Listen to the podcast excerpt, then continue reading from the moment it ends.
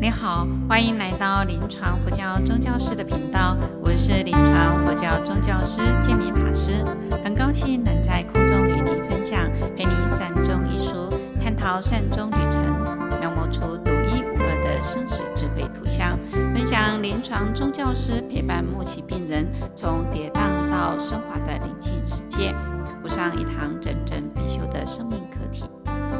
今天要分享的是生与死之间的灵性照顾。只要是生命者，都会死去的。从出生的那一刻开始，我们就注定走向死亡的道路。我们在另外一个世界结束，才会来到这个世界。但大部分的人对生是喜悦的，对死这件事情是感到悲伤的。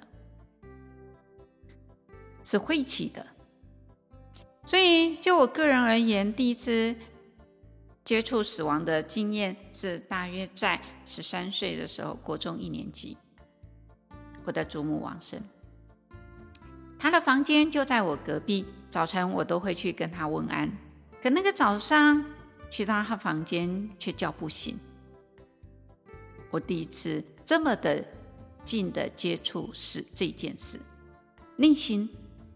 却是恐惧的。那在乡下要出殡前一天，都会做一场法会，法会在后院，祖母的棺木停在前厅，大人们参加法会，那棺木没人守，就派我去守棺木。因为啊，以前呐、啊，乡下就是有传说啊，不可以让。动物跳过去，跳过去呢，人就会坐起来，哈哈，所以就派我去守，不能让动物靠近。哇，我吓得要命。虽然说是自己的亲人，但那时我年纪小，啊，鬼故事听太多，所以呢，啊，就有很多的联想，啊，非常的害怕，整个心里呀。就是提掉在那里的，嗯，那第二次接触死亡是自己的妈妈生病往生，那年我二十八岁，妈妈在医院往生，送到医院的太平间的往生室，啊，那时候称为太平间。那时往生室破旧又比较偏僻，那夏季的傍晚。天体这个啊，天色渐暗，家人都去张罗后事，就留我一个人在那里跪在这个啊外面烧纸钱啊，人讲的卡威吉呀啊，所以只有我一个人呐啊，跪在那里。那原本呢，在那个太平间里面啊，只有我的母亲啊。啊，一具的遗体，没想到后来又送来了一个男众的遗体，啊，那个我就非常非常的恐惧啊，害怕，怕呢，这个是不是就是啊，以前就是人死了就鬼啊，啊，所以很怕鬼啊，啊，那就非常已经够恐惧、够害怕了。忽然之间呢，树上的树枝就掉下来扎到我身上啊。哇！我那时候啊，整个人就跳起来了，啊，怕的要命啊，这种啊，魂都毁掉了啊。那因为这样子，所以我对死亡就是印象很不好。在那个太平间里面，那个人躺在那里，整个是阴森森的，整个是一种恐惧，可能是给我充满的害怕的这种。死亡的感受，那因为是我自己的母亲啊，她的逝去让我非常非常的难过。好，我很想知道，那人往生了到底到哪里去？因为这样子，我学佛了，我想去探讨人死了之后他会到哪里。那因为这样子学佛之后。我了解到死亡这件事情。后来我出家了，出家了之后，第三次遇到亡者是在已经在啊金色弘法。学员的父亲在半夜的时候往生，我去助念。此时的我，因为有佛法的熏习，了解生死，心态上是很坦然的面对。之后因为弘法，所以有学员家人往生助念，用佛法的慈悲心来啊度亡者的心念。所以在后来照顾自己的父亲生病到往生，我看到了一个生病的人生命失落的无助跟无奈。所以，兴起的想学习安宁照顾，让生病的人更早准备好，当生命陷落时，面对自己的心灵以及来世的这种准备。所以，因为我父亲的往生，照顾他，让我启发了安宁疗护这一件事情。最后，我学习了。所以在最近呢，我在一家医院里面呢，啊的癌症中心呐，啊这个做安宁照护。那里面呢，啊就是有几床做安宁照顾的一个部分。那其他的人他只有六床做安宁。那其他的人啊，病人大都是来做癌症治疗的。所以当他们看到法师的时候，都尽量避开，因为。他们还想要做治疗，他们还想要拼一拼生命呐！啊，看到法师就是跟死亡连接在一起，看到法师就是很晦气，看到法师就好像要来谈死亡。我没有要死，所以请你不要来接触我。就因为这样子，所以在三月份呢，啊，这个有一位呢，这个今年初诊断胰脏癌的。那他也开了刀做化疗，所以那时候三月份进来做化疗啊，有一些不适，所以也住院了。那三月底的时候啊，护理人员就告诉我说，这个病人啊，其实他需要一些啊心灵上的、灵性上的照顾啊，希望我去探视他。我说 OK 啊，没问题的。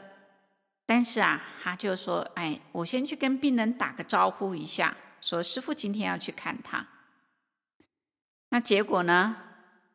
没多久，我们护理师就回来说，告诉我说：“师傅，他说不用，哎，他不想你去看他。”啊我们也只能尊重。那没想到这个月呢，啊，再去看这个病人的时候啊，啊，这个到的时候。护理师就说：“师傅，这个病人已经昏迷不醒，然后呢，看师傅能不能去看看他。他的先生呐、啊，啊，非常的没有办法接受这一件事情，啊，因为家人呢措手不及，也他们呢一直想着如何治疗，如何安排，啊，治疗好了之后要怎么做哪一些事情，他们都是往生的去规划。”他们没有想到无常的规划，他们没想到疾病万一不能治，这个这个出乎意料之外的事情。所以目前的状况，他们从来没想到。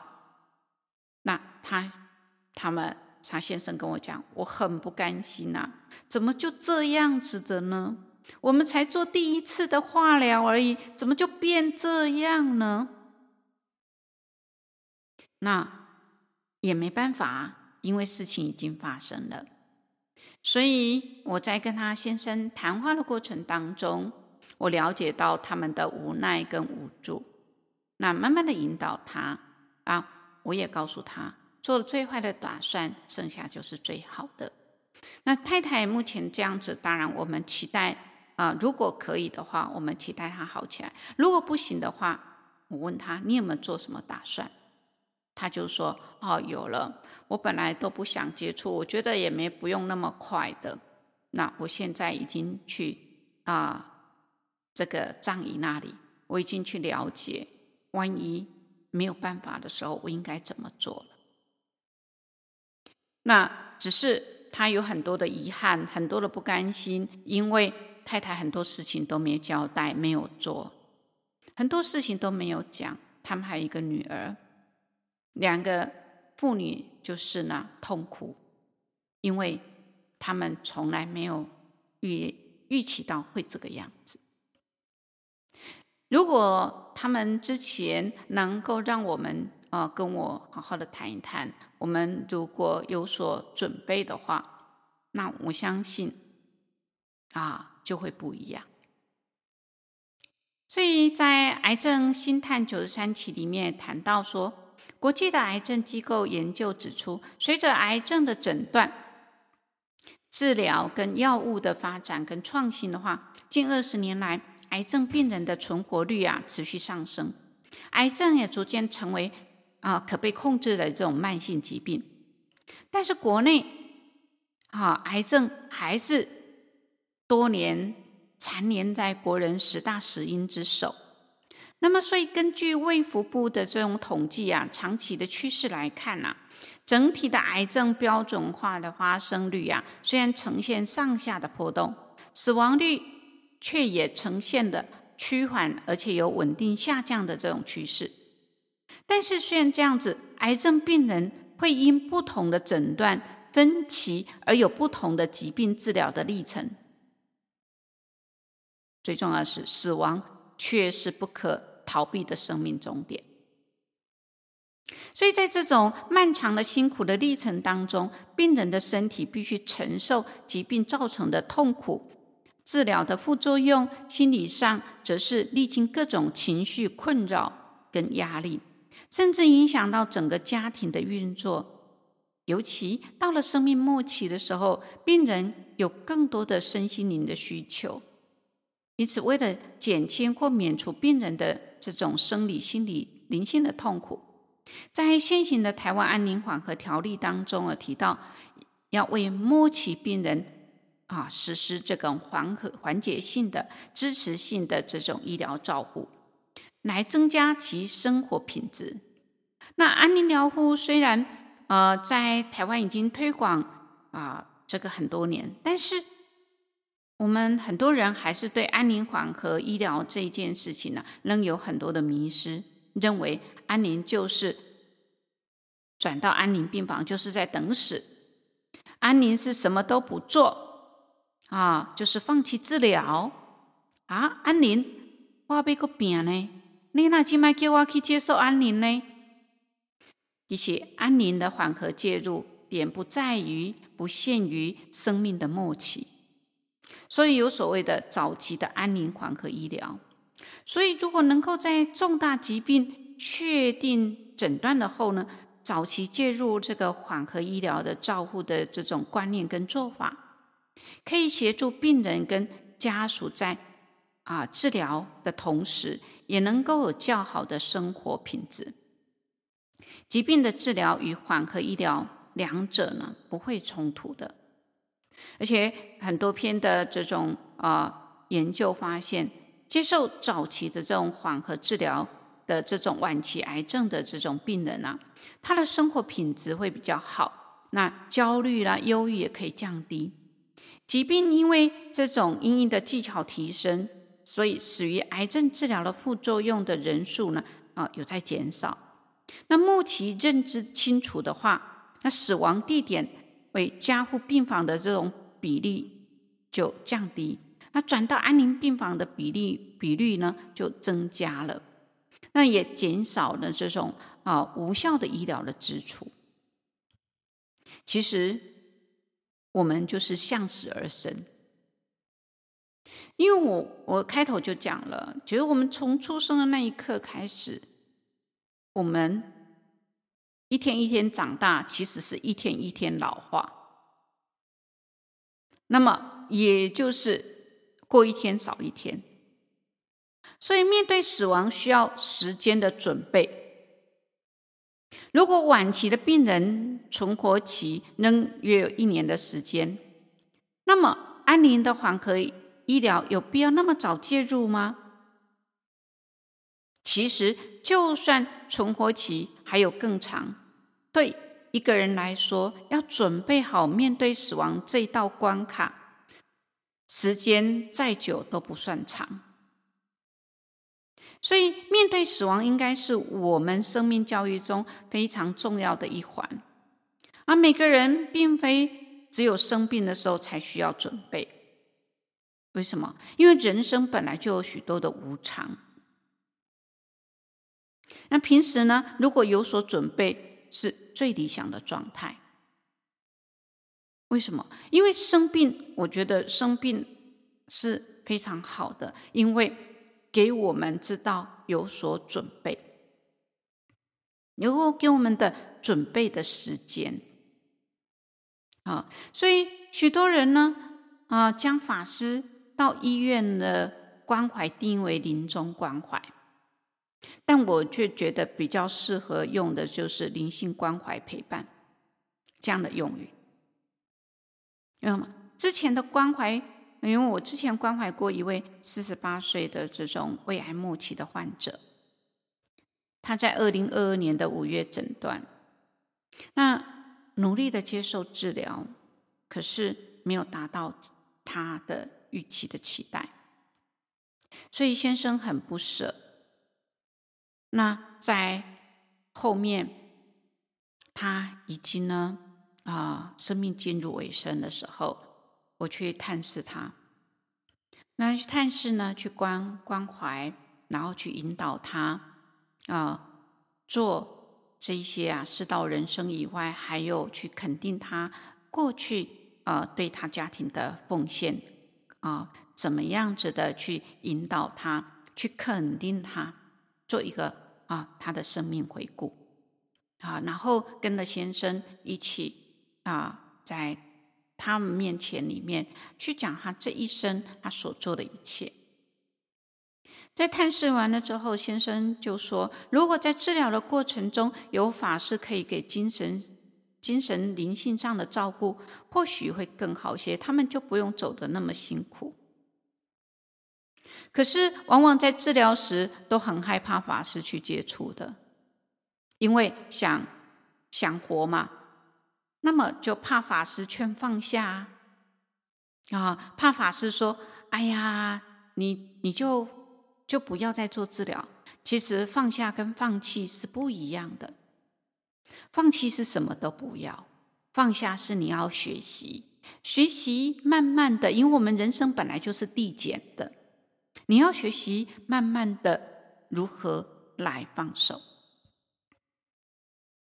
就像我上一期有讲到的啊，这个先生跟太太他们两个都罹癌的时候，那太太进入末期了，她告诉先生他应该怎么样做，他一个人时候应该怎么来做，他们都规划好了，那这样子另外一个人要离开，他也会比较安心的。所以，其实世间是一切都是无常的。那么，在宇宙间只有一个永远不变的法则，那就是一切都在改变，一切都是无常的。哪怕你健康，下一秒钟会如何，我们都不知道。所以，对我们的生命教育能正视死亡这件事情的话，想要善终，就要在平常善生。那我们在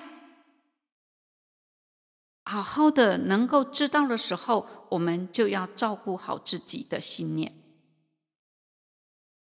就像我建明在陪伴我自己的父亲的时候，他在整个治疗过程当中，我非常重视他的心态的这种啊，能不能平静下来，他的起伏的状态。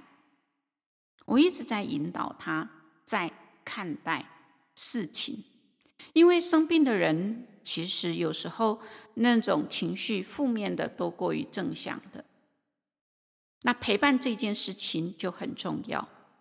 那引导他正向的来看待生命，所以死亡不是消灭，也不是没有了啊，也不是就从此长眠了。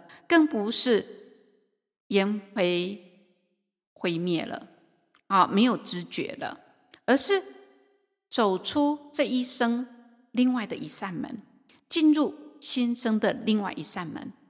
从这个环节去转换到另外一个环环境当中去。所以，经由死亡的通道，人可以提升到更光明的精神世界里面去。那佛教对于这种死亡的观念有很多的譬喻，譬如我有时候都会跟病人讲说，就像啊，身体啊，啊，这个身体就像一个牢狱一样。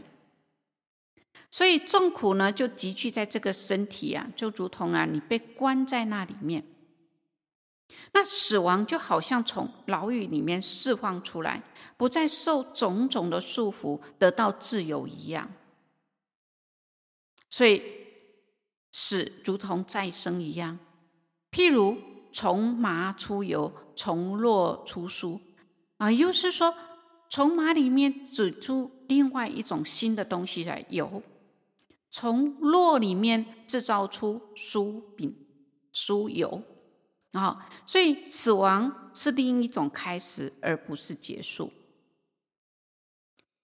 死如同是一个结业，因为这一生你如同在学习，你学习到了你这一生该做的事情，你已经学学好了，那么就结业了。所以按照。你这一辈子所做的一切的成绩和表现，那领取你自己的毕业证书和成绩单，去接受啊来世转世面面对另外一个天地。那死了如同换一栋房子，因为人有生，如果不死。是不可能的，因为死亡只不过从这个身体的破旧的房子里面搬出来，啊，回到一个更好的这种啊啊心灵上的这种家。如同这个《出家经》里面讲到说：“鹿归于野啊，鸟归于空啊，真人归于灭。”好，所以我常常也用一个譬喻说，就像啊一栋房子住坏了。那你会整修？那整修不好的时候，这个房子已经破烂不堪了，你会怎么样？打掉重建嘛？或是你换搬换？你会买一栋新的房子来住？你不会一直住在那个破烂不堪的房子里面吗？因为你住起来就不舒服嘛。那么是就像换衣服一样，因为你的衣服已经破掉了、坏掉了。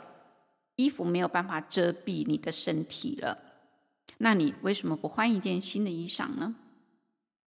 啊，所以在这个《楞严经》里面讲啊，十方虚空的世界都在如来的心中啊，犹如片羽点太轻呐。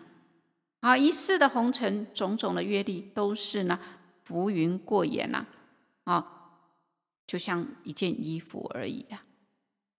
那如果死就如同新陈代谢，我们的身体上的组织每天都需要新陈代谢，旧的细胞会死去，新的细胞才能长出来啊。那生死也是像细胞一样，新陈代谢一样。这个啊，旧去新来，就使生命更加的珍贵。